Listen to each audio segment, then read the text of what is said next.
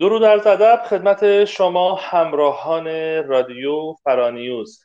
امروز دوشنبه 26 تیر ماه 1402 در خدمت شما عزیزان هستیم با تیربود هیومن. تاپیک حقوق بشر رو مرور خواهیم کرد ادامه خواهیم داد. از تاریخچه حقوق بشر با شما بسیار گفتیم و اینجا شروع کردیم به مرور اصول اعلامیه سیمادهی حقوق بشر. پیرود عزیز به شما خوش آمد میگم. شما عزیزانی که از الان ما رو میشنوین یا در آینده صدای ما رو خواهید شنید دعوتتون می‌کنم که حتما فراکست هایی که از همین اتاق تهیه شده و در کانال یوتیوب فرانیوز هست حتما استفاده بکنید گوش بدید و دوست داریم که نظرات شما پیشنهادهای شما و نقدهای شما رو حتما و حتما بشنوید پیر بود. برای اینکه می‌دونم در انتها وقت کم میاری دیگه تاریخچه رو مرور نمی کنم بدون مقدمه مایک در اختیار شماست و دوست دارم صدای شما رو بشنوم. بفرمایید. درود و عرض ادب خدمت دوستان و شما حسن جان ممنونم. لطف کردید و این امکان رو برای من و دوستان فراهم کردیم عرض به خدمتون جلسه چهارمی که داریم. در واقع حقوق بشر رو مفهومش رو تاریخچش رو و استفادهش رو و همچنین همچنین سی اصل در واقع سی ماده اصلیش رو با هم مرور می‌کنیم. جلسه قبلی تا ماده 19 هم رسیدیم و امروز از ماده 20 شروع می‌کنیم. اتفاق جالبی که میفته حالا من جهت یادآوری خیلی مختصر به دوستان بگم اینکه ما از ابتدا صحبت کردیم که حقوق بشر یک نگاه رو به آینده داره و برای اینکه بفهمیم چه دستاوردی در تمدن بشری داشته باید برگردیم به گذشته نگاه بکنیم ببینیم توی این مدتی که حقوق بشر به صورت رسمی مطرح شده چه کمک هایی کرده کشورها چگونه به واسطه به کار گرفتن این توافقنامه در واقع پیشرفت هایی کردن و سهولت هایی در کیفیت زندگی مردم ایجاد شده. حقوق بشر در واقع یک قانون به شکل اینکه قدرت اجرایی پشتش باشه نیست. یک نوع توافقنامه است بر بر سر اصولی انسانی که بعد وقتی کشورها این رو میپذیرند در واقع با اطلاع رسانی آموزش مردم سطح مطالبهگری اجتماعی بالاتر میره و قوانین اون کشورها قانون اساسیشون قوانین جزاشون بر اساس اون مطالبه ها تنظیم میشه و این چنین میشه که کیفیت زندگی و تجربه زندگی بالاتر میره. چرا این توضیحات رو امروز دوباره تکرار کردم؟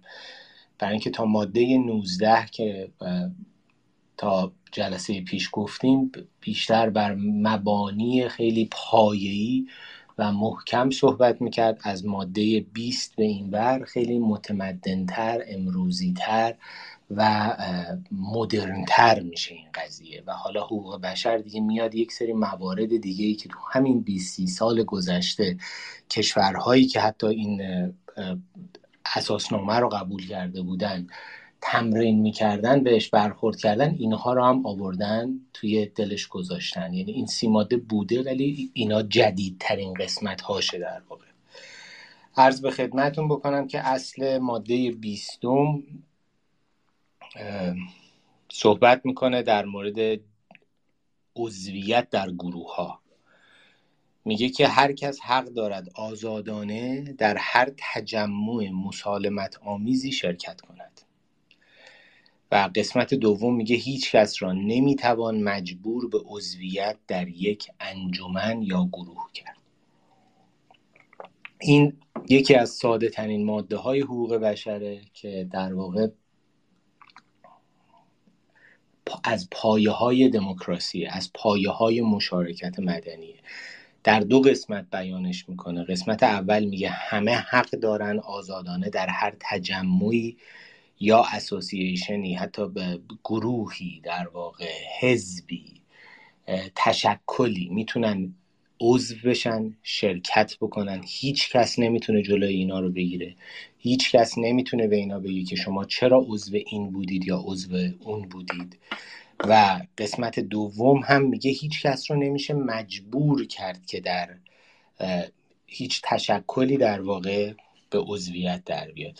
این از ماده بیستم به بعد مشکلاتی رو ما حتی توی آمریکا و اروپا هم می‌بینیم که هنوز بعضی از کشورها یا هنوز قانونگذارها یا مردم بر سرش با هم به توافق کامل نرسیدن. یعنی هنوز این شعور در حال در حال تحول در حال همهگیریه و این فهم داره هر روز بهتر از قبل میشه. چرا این, این مثال رو می‌زنم؟ به فرض مثال کمونیست بودن اونم خودش خب یه تشکلی داره. ولی یک تشکلی بوده یک ایدولوژی بوده که در دنیا آسیب های فراوانی رو وارد کرده. مخصوصا وقتی به بدنه سیاست وارد شده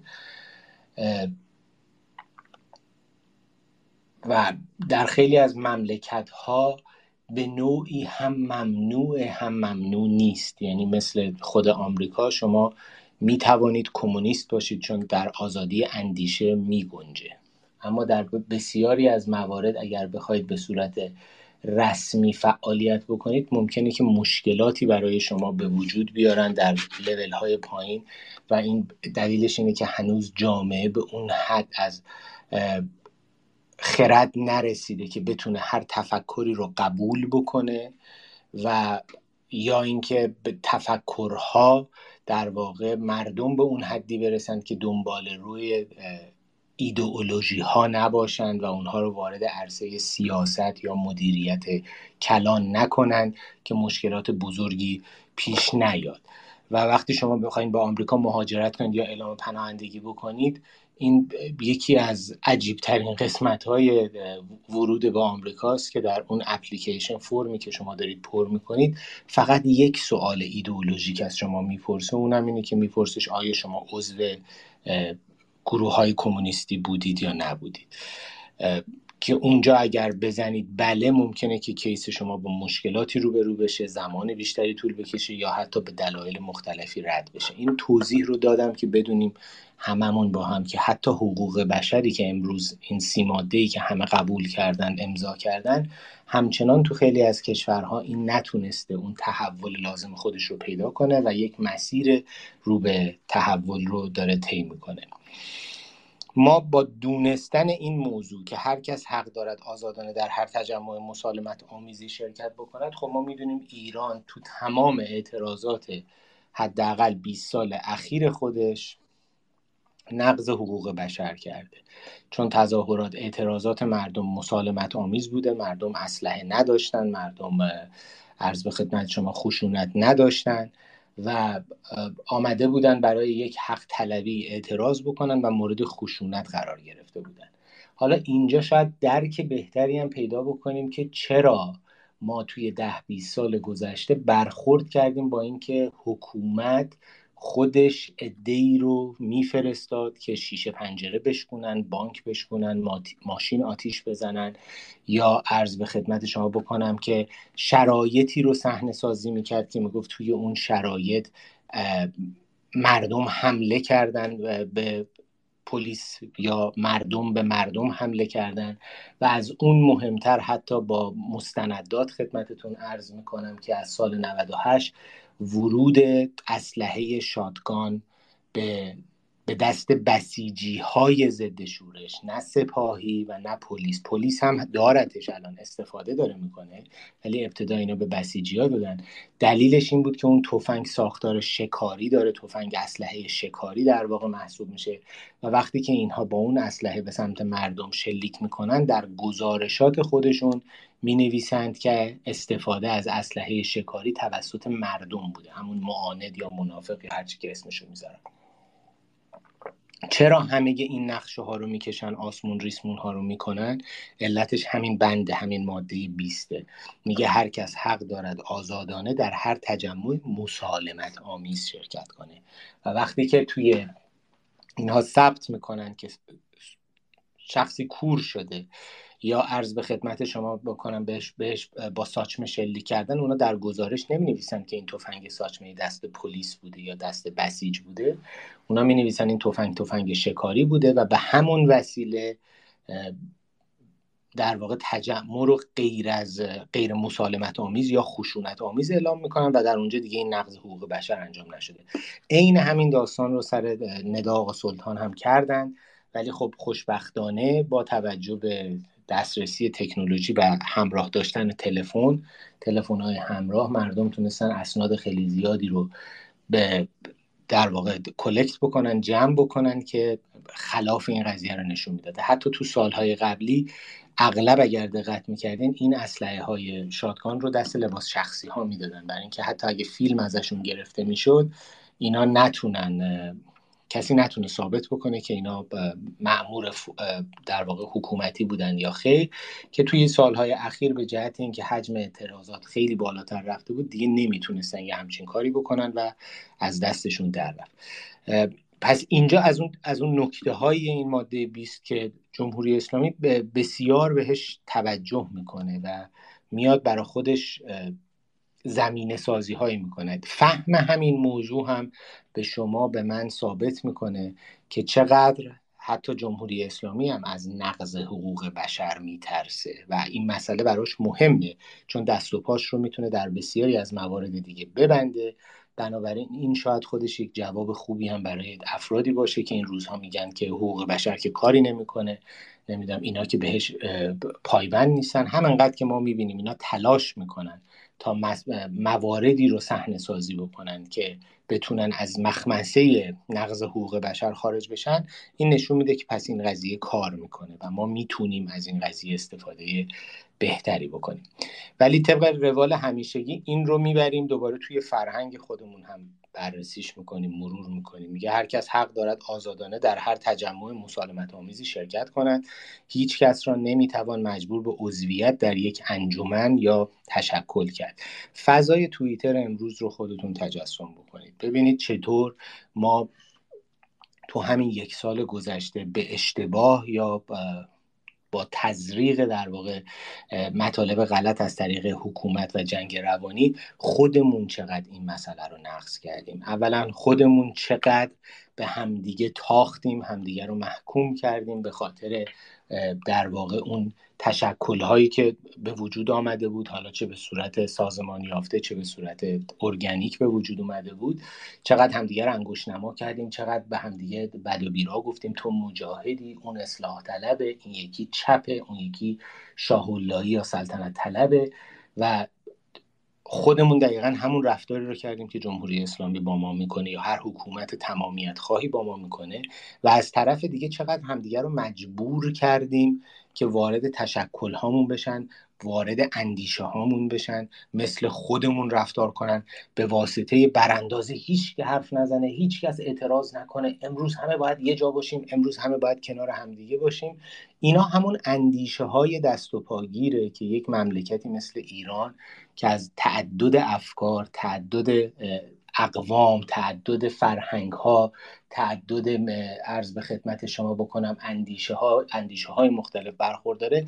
ببینید همین این چقدر می‌تونه در این اتحاد یا همراهی یا هم همصدایی ما تاثیر منفی بذاره و تمرکز ما رو از اتفاقی که همه با هم می‌خوایم هممون فردای آزاد ایران رو می‌خوایم هممون داریم شعار دموکراسی یا سکولاریزم رو میدیم و اتفاقهای آرزوهای مشابه داریم چقدر همین این رعایت نکردن ها ما رو به انفعال وامی داره ما رو به شکست وامی داره و یا تمرکزمون رو از اون هدف اصلی برمیداره من خیلی دوست دارم همونطور که تو جلسه قبلی هم اشاره کردم تغییر باید از خود ما شروع بشه و فهم حقوق بشر بسیار بسیار اهمیت داره که همه گیر بشه همه کس در همه سطحی در هر کجای ایران در هر سنی این حقوق رو بفهمند بیاموزند. به خاطر اینکه وقتی که ما حق رو می‌دونیم حقمون رو می‌دونیم تازه مطالبه گری معنا پیدا می‌کنه. وقتی که حقمون رو نمی‌دونیم فقط اون چیزی که حقمون نیست سرمون میاد بهش اعتراض می‌کنیم کار ناقصی انجام دادیم. اتفاقیه که شاید توی چل سال گذشته دائم داره میشه. ما فقط میگیم نمی‌خوایم. چه می‌خواهیم؟ اون چیزی که می‌خوایم رو باید رفتار بکنیم اون چیزی که می‌خوایم رو حداقل بین خودمون باید اجراش بکنیم و شاید این حقوق بشر سیماده شروع این داستان چه خواستن ها بشود. بریم به ماده 21 میگه حق دموکراسی. دموکراسی رو توی جلسات اولی که در مورد واژه های سیاسی صحبت می‌کردیم توضیح دادم خدمتتون که کلمه هم به عنوان یک ساختار سیاسی استفاده میشه به عنوان دموکراسی در تقابل با جمهوری. نه تقابل شد در کنار جمهوری حتی.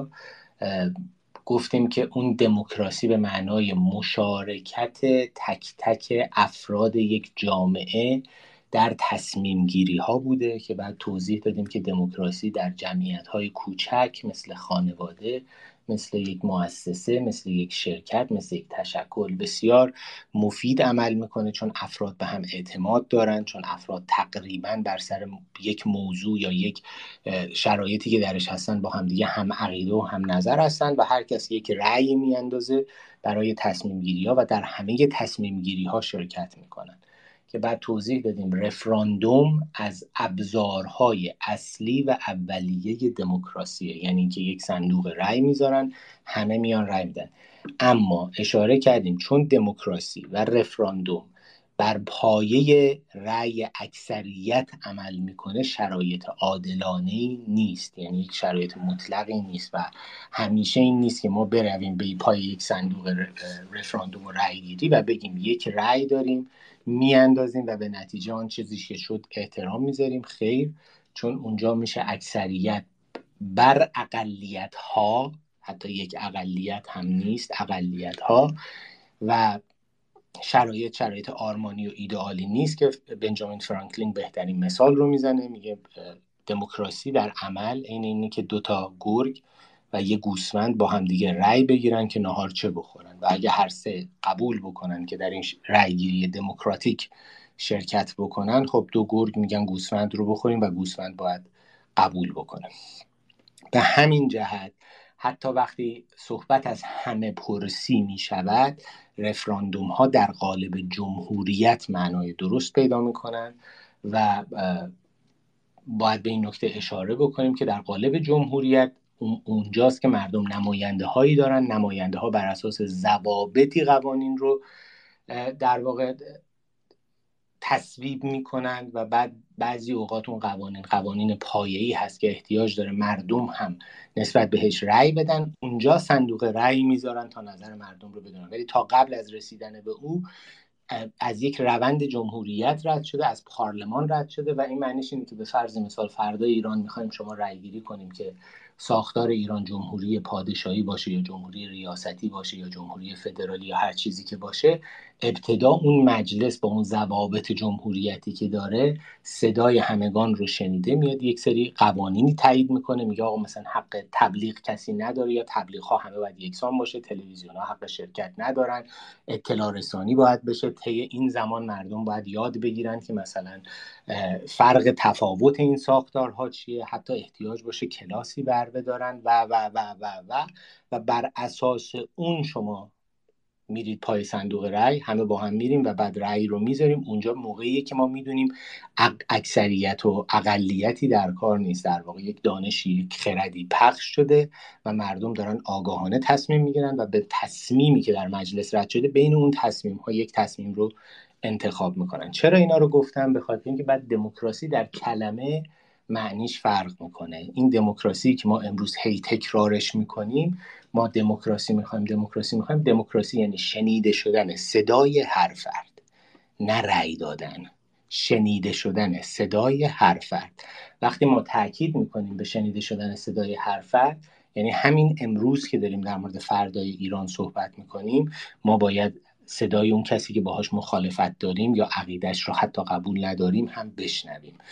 اون فرد ممکنه مجاهد باشه ممکنه مارکسیست باشه ممکنه یک سلطنت طلب به قول همین جمعیت هایی که اسم می‌ذارن شاه باشه یعنی یک رادیکال اون سمتی باشه و و و خیلی چیزهای دیگه.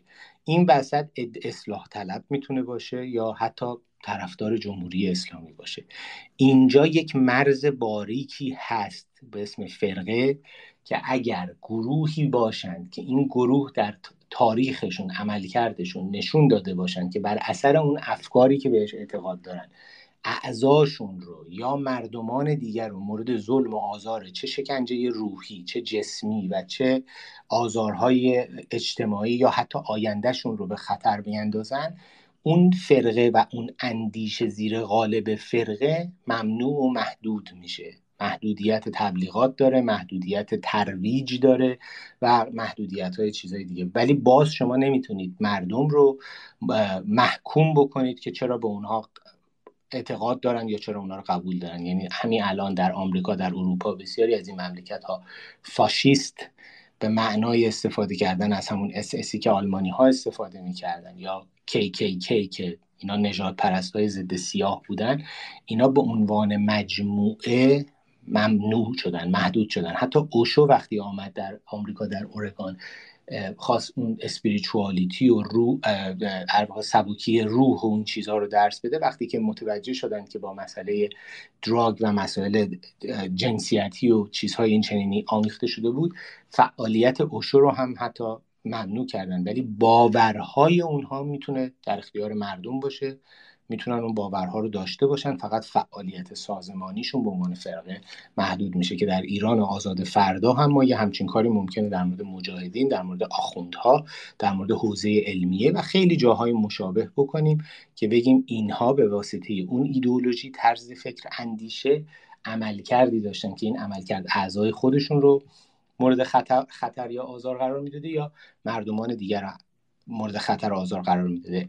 اما همچنان می‌تواند کسی در جامعه باشد که به اون اندیشه اعتقاد داشته باشه. و ما نمی‌تونیم صداش رو خفه کنیم. اینجا دموکراسی معنیش همینه. صدای او هم شنیده می شود عملکرد سازمانیش محدود می شود ولی می‌تونه اسلامی رادیکال باشه می‌تونه یک چپ رادیکال باشه مارکسیست باشه می‌تواند یک globalist رادیکال باشه. کلمه رادیکال رو تکرار می‌کنم چون افراطی می‌تونه باشه.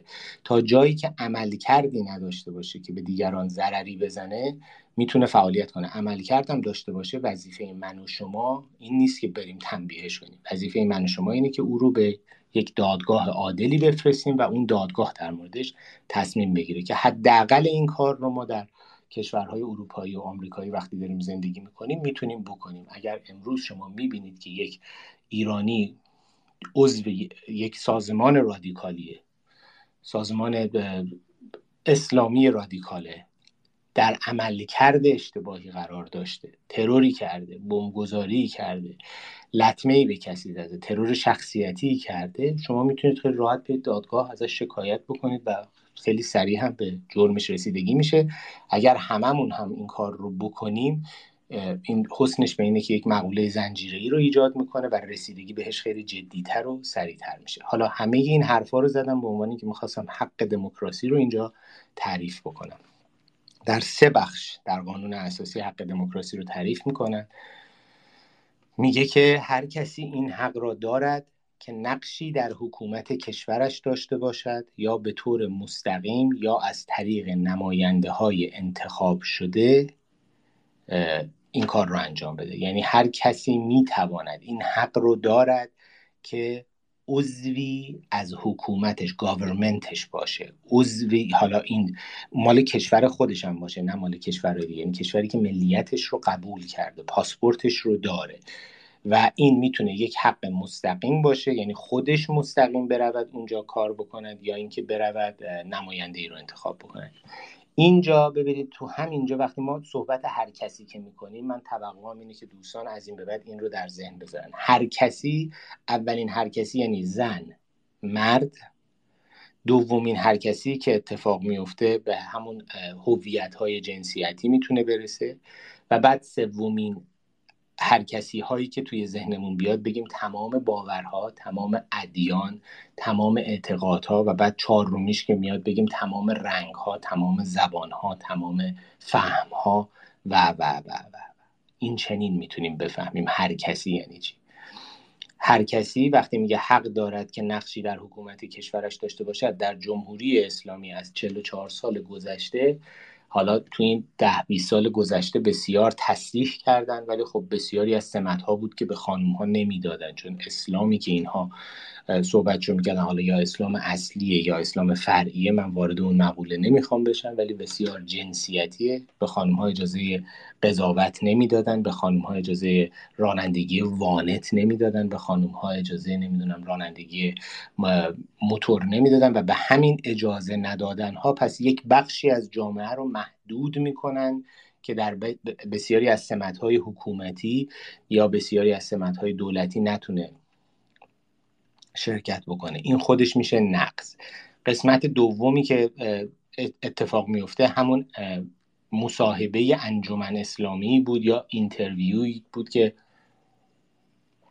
تمام ارگان های دولتی داشتن و چه بسا که امروز حالا به حالت ذره فرمالیتی ترش کردن چون یاد گرفتن. اینها خودشون رو با شرایط تطبیق دادن و دوباره این خودش نشون میده که چقدر این داستان حقوق بشر براشون مهم بوده. و همون فیلترهایی که درست کرده بودن.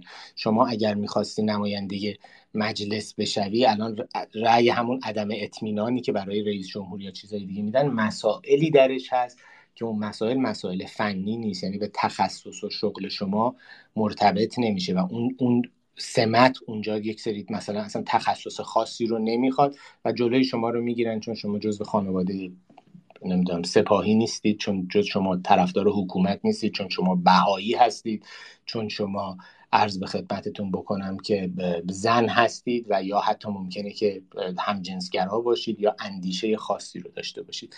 همینجا این میشه نقض حقوق بشر و این به ما داره یک آینه ای از آینده ایران هم نشون میده. اگر ایرانی که با به سمتش میریم. می‌خوایم ایران مدرنی باشه ایرانی باشه که بر اساس قوانین حقوق بشر کار می‌کنه. همین امروز باید متوجه باشیم که در همه عملکردها در خودمون این توازن رو برقرار کنیم و نیاییم دیگه انسانها رو به واسطه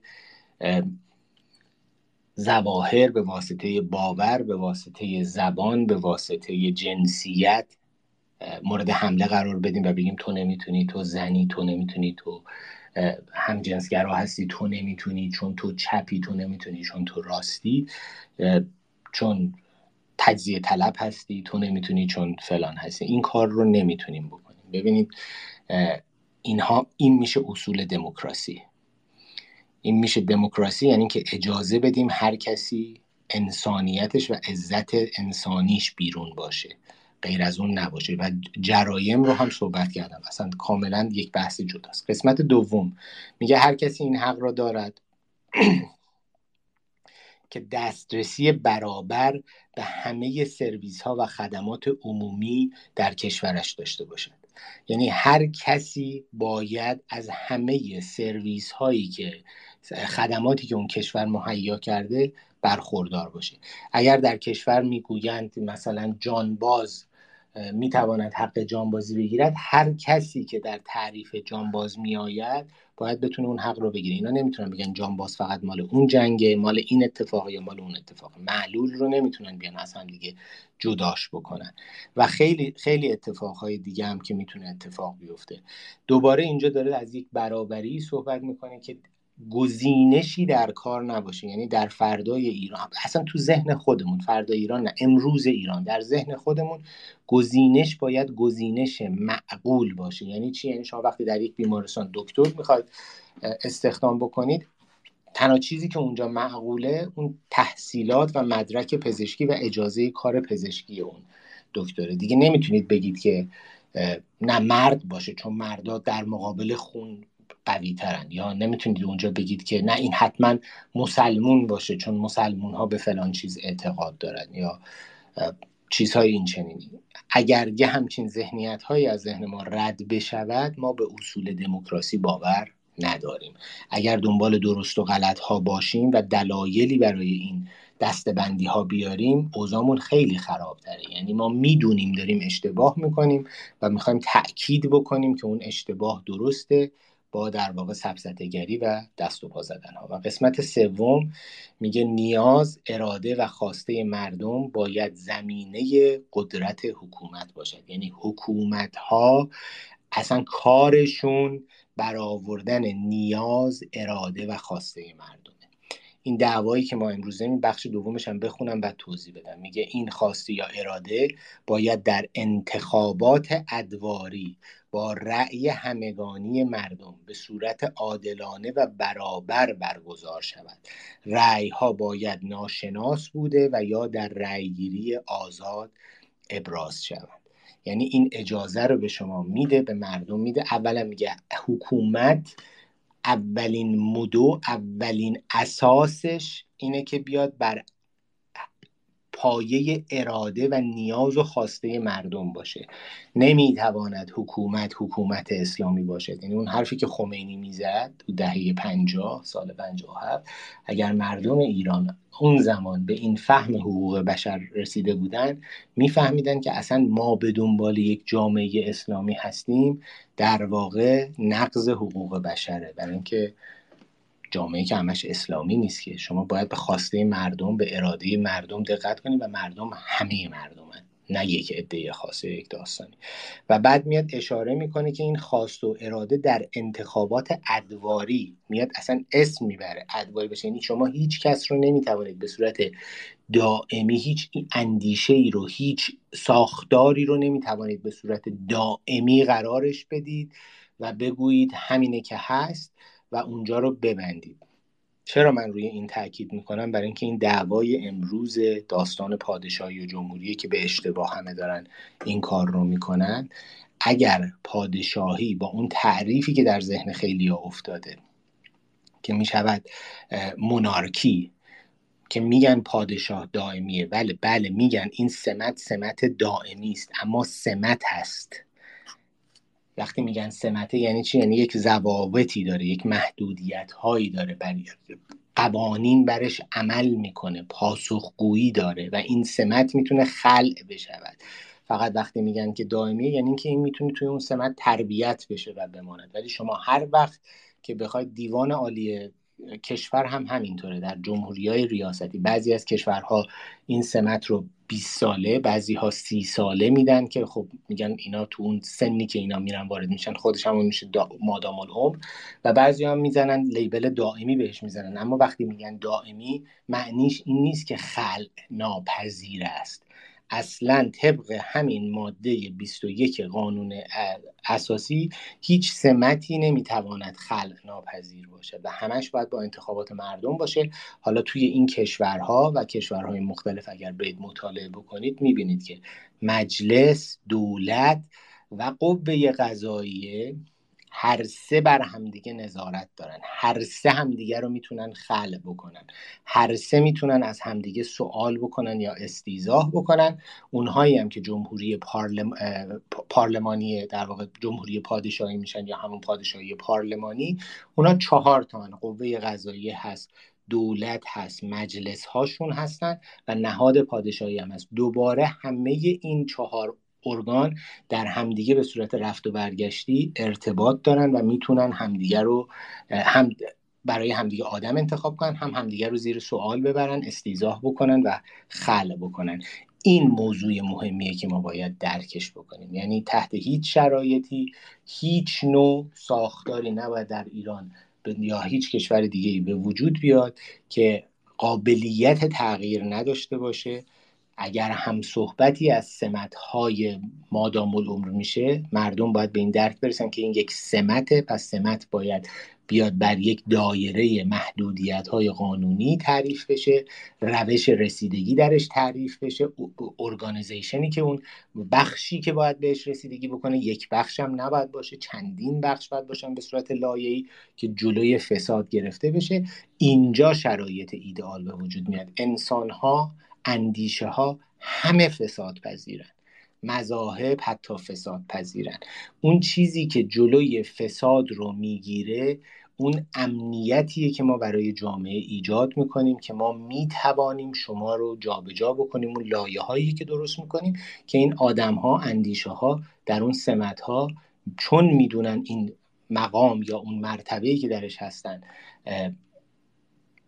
خیلی ماندگار نیست اگر اشتباه بکنن و مردم به حقوق خودشون آگاه هستن اونجا عملکردشون بهتر میشه و احتمال فساد کمتر میشه.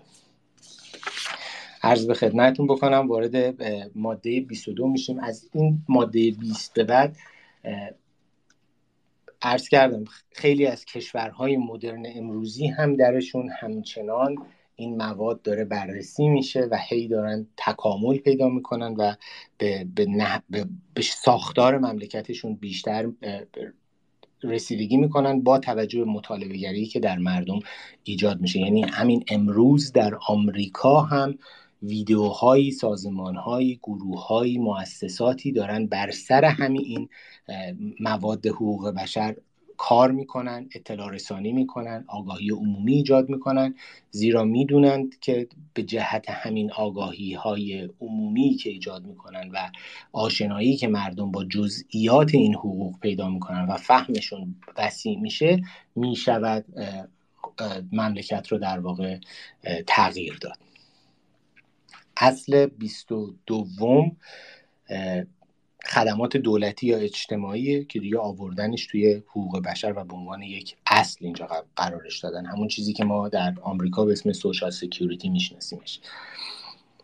میگه هر فرد در جامعه به عنوان عضوی از جامعه حق برخورداری از امنیت اجتماعی را دارد و حق دارد. از طریق تلاش ملی و همکاری بین المللی مطابق با سازمان و منابع هر کشوری از حق حقوق اقتصادی اجتماعی فرهنگی برخوردار باشد تا کرامت و منزلت انسانی او آزادانه رشد کند.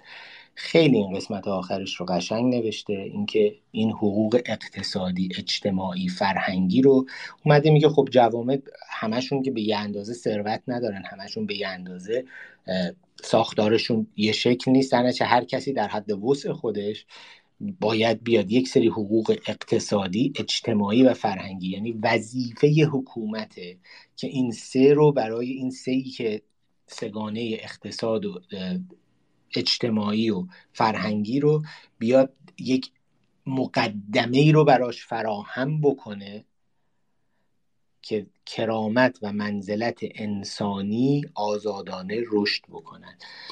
در ممالکی که مثل سوویت یونیون قدیم شوروی سابق ایران امروز افغانستان و خیلی از کشورهای دیگه چین در مورد همون مسلمون هاش داره این رو نقض می‌کنه و امروز خیلی بحث سرش هست.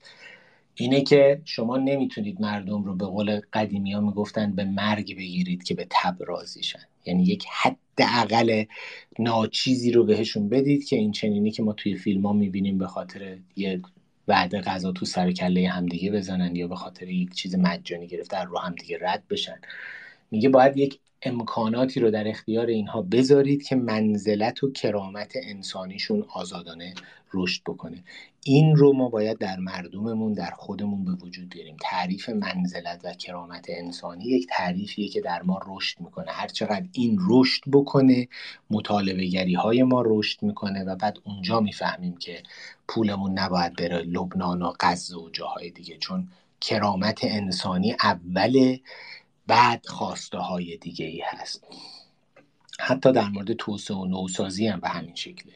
وقتی مردمان هنوز اون مقدمات زندگی اولیه خودشون رو ندارند که بتونن در شرایط سالمی رشد بکنن نوسازی و نوآوری هم شاید نتونه نباید انجام بشه. چون اولین چیز کرامت و منزلت انسانیه. و توی این اصل سوشال سکیوریتی اگر دقت کنید به کار کردن کار نکردن اشاره نمی‌کنه.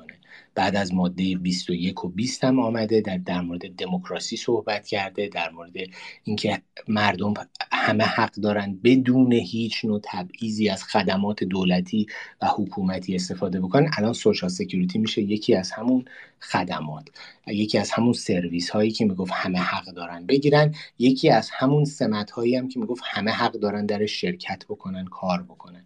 یعنی نهادهای دولتی و حکومتی از مردم ساخته میشه برای مردم ساخته میشه و حتی تو قسمت قبلی هم می‌گفت حکومت باید تمرکزش روی اراده و خواست و نیاز مردم باشه. ببین اینا همه به هم مثل حلقه های زنجیر متصل هستن و درک اینها کمک می‌کنه که ما حالا راحتتر بتونیم اصلا گفتگو بکنیم که وقتی از خدمات دولتی داریم صحبت می‌کنیم از چه صحبت می‌کنیم؟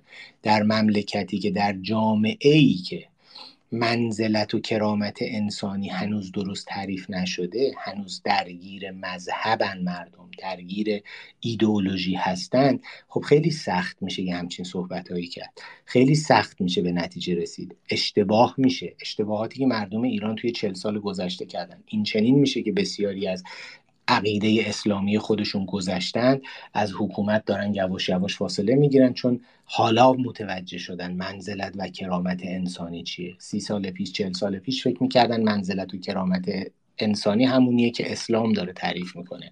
همونیه که اون آخوند داره براشون تعریف می‌کنه. چون بهش پرداخته نشده بود. چون اشتباها به آخوند در ایران میگن روحانی. ما آمدیم خودمون در ادبیاتمون یک منزلت و کرامتی دادیم به یک موجودی که اصلا ماهیت خودش به طور کل زیر سواله.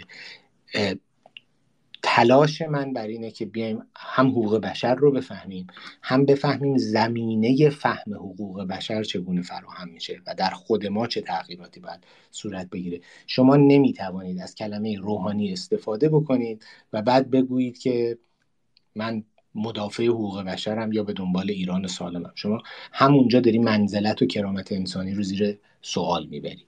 همونجا داری به یک اندیشهی به یک سیستمی یک چیز معیوبی داری یک تعریف جداگانه ای می‌دهی و مسائل این چنینی و دقت بکنید به این اصلی که میگه حکومت باید بر اساس خواسته و اراده مردم باشه. شما نمی‌توانید یک طرز فکر یک نگرش یک بینش خاص رو بردارید به مردم القا کنید. یکی از دیگه از مسائلی که من این چند وقت باش خیلی برخورد کردم داستان ملی ملی ملی, بودن. اینکه من ایران پرستم ایران دوستم. اصلا یه همچین چیزی به نظر من این هم یه چیزی مثل همون کلمه روحانیه که داریم استفاده می‌کنیم.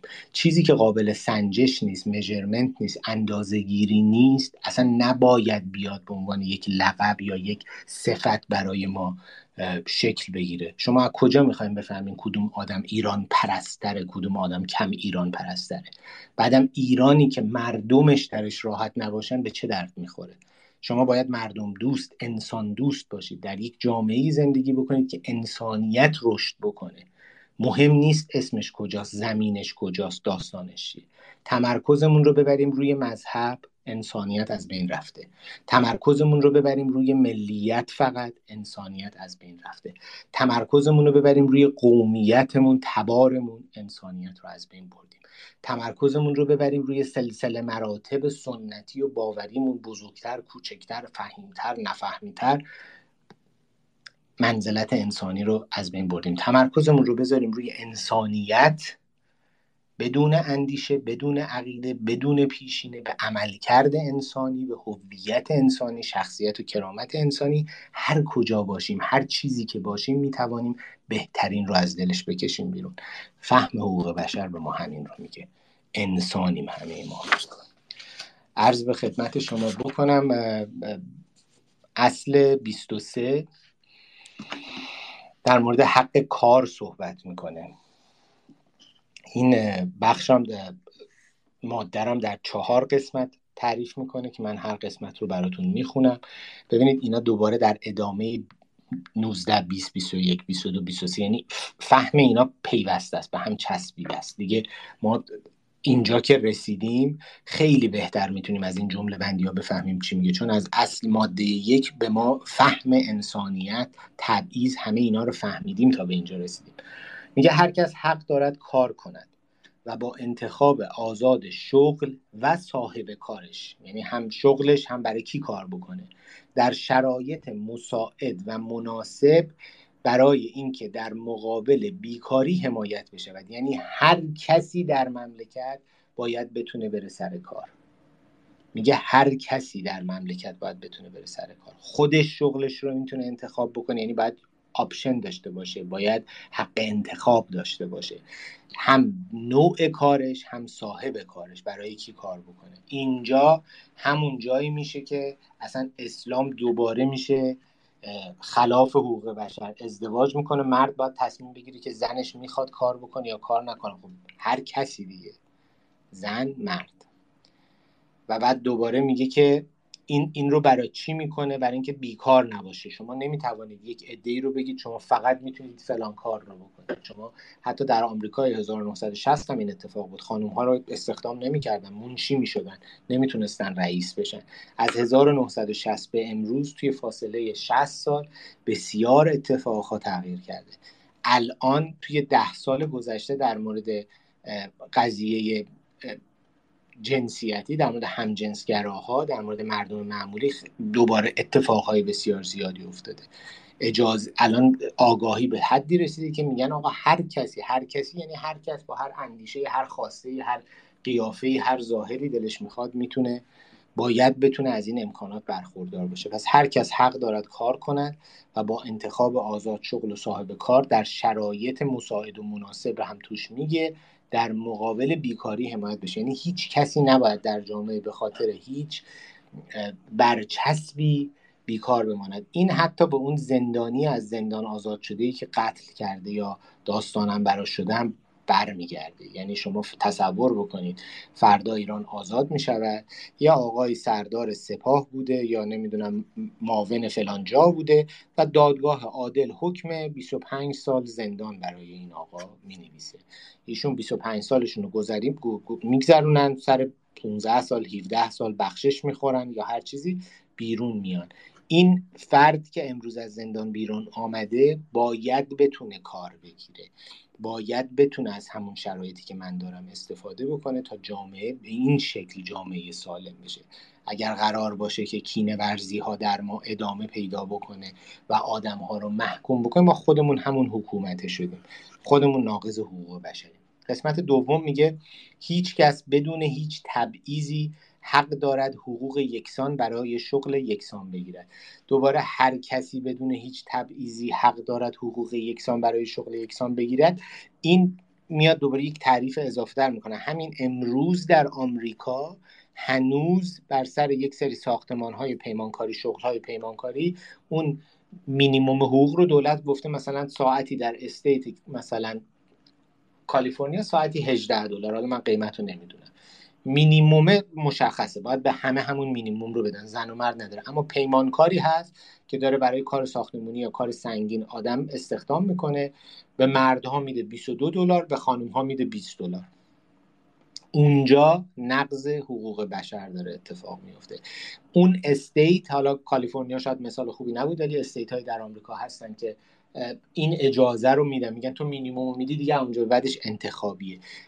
امروز در تلویزیون در روزنامه در پادکست ها دارن اطلاع رسانی می‌کنن آگاهی میدن به مردم آمریکا که جلوی این رو بگیریم. چجوری باید بگیریم؟ اول باید این آگاهی عمومی درست بشه مطالبه گری به وجود بیاد بعد مردم از نماینده های مجلسشون برای اون استیت بخوان که این رو به یک قانون تبدیل بکنه که حالا دیگه یک فرمان صاحبکاری نیاد بر اساس جنسیت افراد یا بر اساس حتی سنشون بیاد به اینا بگه من به تو یه ذره حقوق کمتر میدم به اون یه ذره حقوق بیشتر میدم. چون شوهر داره نمی‌دونم زن داره بچه داره به اون بیشتر میدم. این اتفاقها رو دقت کنید ببینید به صورت فرهنگی ما چقدر انجام میدیم. خودمون در محیط کار تصمیم می‌گیریم بین آدم ها آه اون زن و بچه داره سه تا بچه داره من به اون بیشتر حقوق بدم. این نبلش این جوون عذب هنوزم مثلا پولم بهش بدم میره خرج می‌کنه.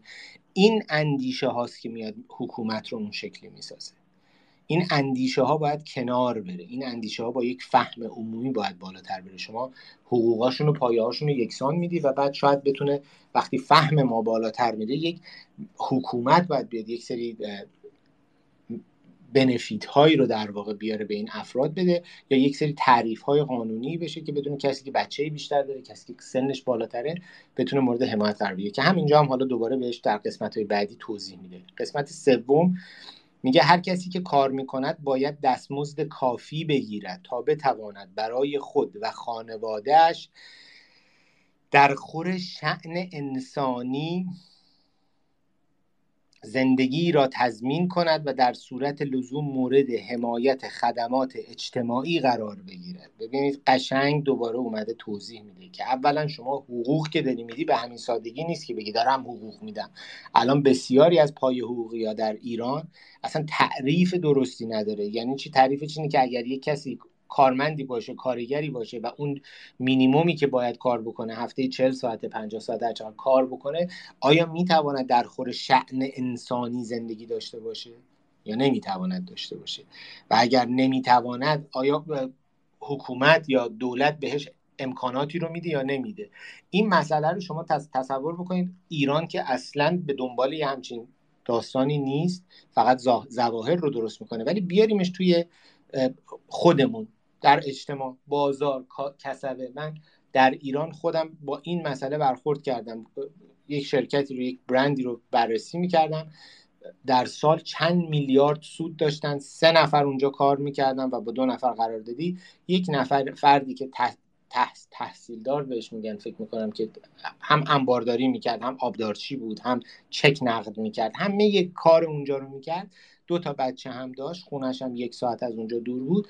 صاحب اونجا داشت به این آقا من وقتی داشتم آدیت می‌کردم اونجا رو نگاه می‌کردم ببینم این برندشون داره چجوری کار می‌کنه نگاه می‌کردم می‌دیدم بهش دارن حقوق میدن در اون زمان یک میلیون و نیم بود. یعنی به هیچ جای زندگی این آدم نمی‌رسید و چند میلیارد اینا سود فقط داشتن با سه نفر آدم حقوق بگیر صاحب اونجا رو صدا کردم این چیه؟ چه مبلغی داریم به این میدیم؟ گو این همون مینیمومیه که گفتم قانونیه. گفتم اون قانون میگه اونقدر مینیموم. خودتون چی خودمون به این فهم نرسیدیم که این آدمی که این همه کار داره انجام میده این همه مسئله مسئولیت روی دوششه و زندگیش اصلا با این پول نمیگذره من نباید به این یک عددی رو بدم که این فردا دزد نشه این فردا سر منو نبره این فردا از سه شیفت کار کردن سوار موتورش که هست اتفاقی براش نیفته که اتفاقا متاسفانه همین اتفاق برای اون فرد بعد از شش ماه افتاد. روی موتور خوابش می‌بره تصادف می‌کنه و جونش رو از دست میده. اینجا نقش ما فهم عمومیه که داره کار می‌کنه که ما به این درجه از فهم برسیم که خودمون در اون جایگاهیم بیایم این عدالت رو برقرار کنیم. چه اگر پایین ترین بیایم اعتراض کنیم مطالبه گری کنیم.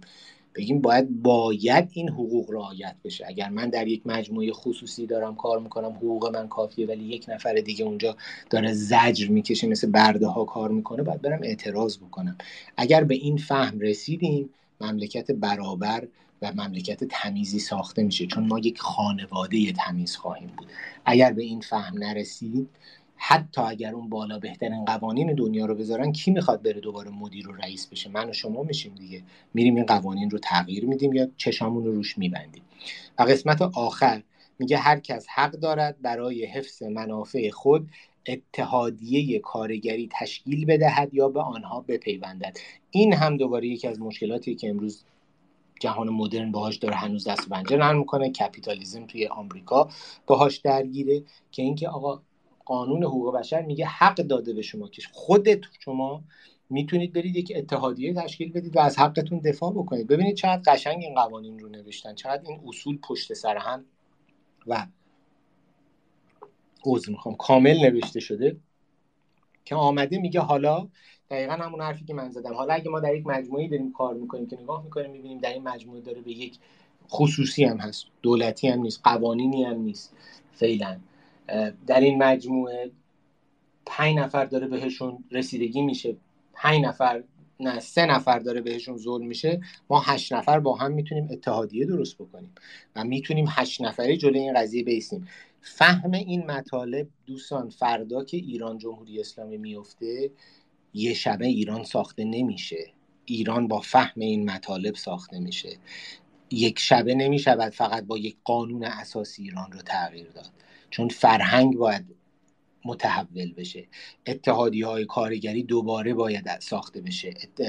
مرد تشکل ها دوباره باید ساخته بشه و این دوباره ها آیا با فهم درست از انسانیت زندگی حقوق انسانی قراره ساخته بشه یا دوباره قراره با همین ذهنیت هایی که داریم با همین ذهن های مخدوشی که داریم بیایم و مملکت جدید رو بسازیم؟ خب اگه این کار رو بکنیم که آیندهش معلومه مشخص میشه.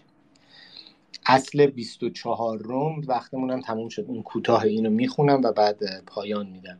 حق استراحت و مرخصی که در ادامه همون کار اومده ازش جداش کرده. میگه هر کس حق دارد استراحت و فراغت از کار داشته باشد. که این شامل محدودیت های معقول ساعت کاری و تعطیلات و مرخصی دوره‌ای با حقوق است. اینجا هم متوجه شدن که این متاسفانه آدم ها خودشون رعایت نمی‌کنن. ببین اصلا مطلب رو به صورت فرهنگی نوشته که حق دارد استراحت و فراغت از کار داشته باشد و این شامل محدودیت های معقول ساعت کاری و تعطیلات و مرخص مرخصی دولتی با حقوق است. حالا شما در ایران اگر زندگی می‌کنید اگر دستتون توی جیبتون میره. اگر کارگر خونه دارید که میاد بهتون کمک می‌کنه تمیز می‌کنه خونش سه ساعت با شما فاصله داره و می‌دونید فقیره میاد برای هر پولی که بهش بدید می‌خواد کار بکنه شما باید بهش اجازه استراحت و فراغت بدید. شما باید بهش کمک بکنید که اگر دو روز نتونست کار بکنه حقوق داشته باشه. شما باید اون کرامت و منزلت انسانی رو بفهمید بهش یک پولی بدهید بگید آقا شما یه مرخصی بگید دو روز مسافرت برو. اینجا مملکت رو می‌سازیم. اینکه کانترکتور این حرفا نیست. مملکت ناعادلانه و نابرابر داره میره جلو. اون کسی که عادلانه و برابرش می‌کنه ماییم اگر امروز تونستیم این عدالت رو برقرار بکنیم فردا با همدیگه پای صندوق های رأیمون هم می‌تونیم این عدالت رو برقرار بکنیم. اگر امروز این عدالت رو برقرار نکنیم دوستان بهتون میگم صندوق رأیش هم مفت نمیارزه. چون انسانهایی که به ارزش و کرامت انسانی اعتقاد ندارن. مردمانی که عدالت رو بین خودشون نمی‌تونن رعایت بکنن. مردمانی که دموکراسی رو به معنای شنیدن همه سخنان نمی‌توانند تحمل بکنن پای صندوق رأی به چی می‌خوان رأی بدن؟ در مجلس به چه قانونی می‌خوان تصویب کنن؟ نماینده مجلس هم از ماست دیگه. از همین فرهنگ از همین خانواده ها داره رشد می‌کنه. آستین ها رو بالا بزنیم از خونواده هامون از همین امروز در حد توانمون شکل ایرانی بودن رو تغییر بدیم. درود خدمت همه شما. ببخشید که من زیادی صحبت کردم. ممنونم هیرود عزیز. خسته نباشید.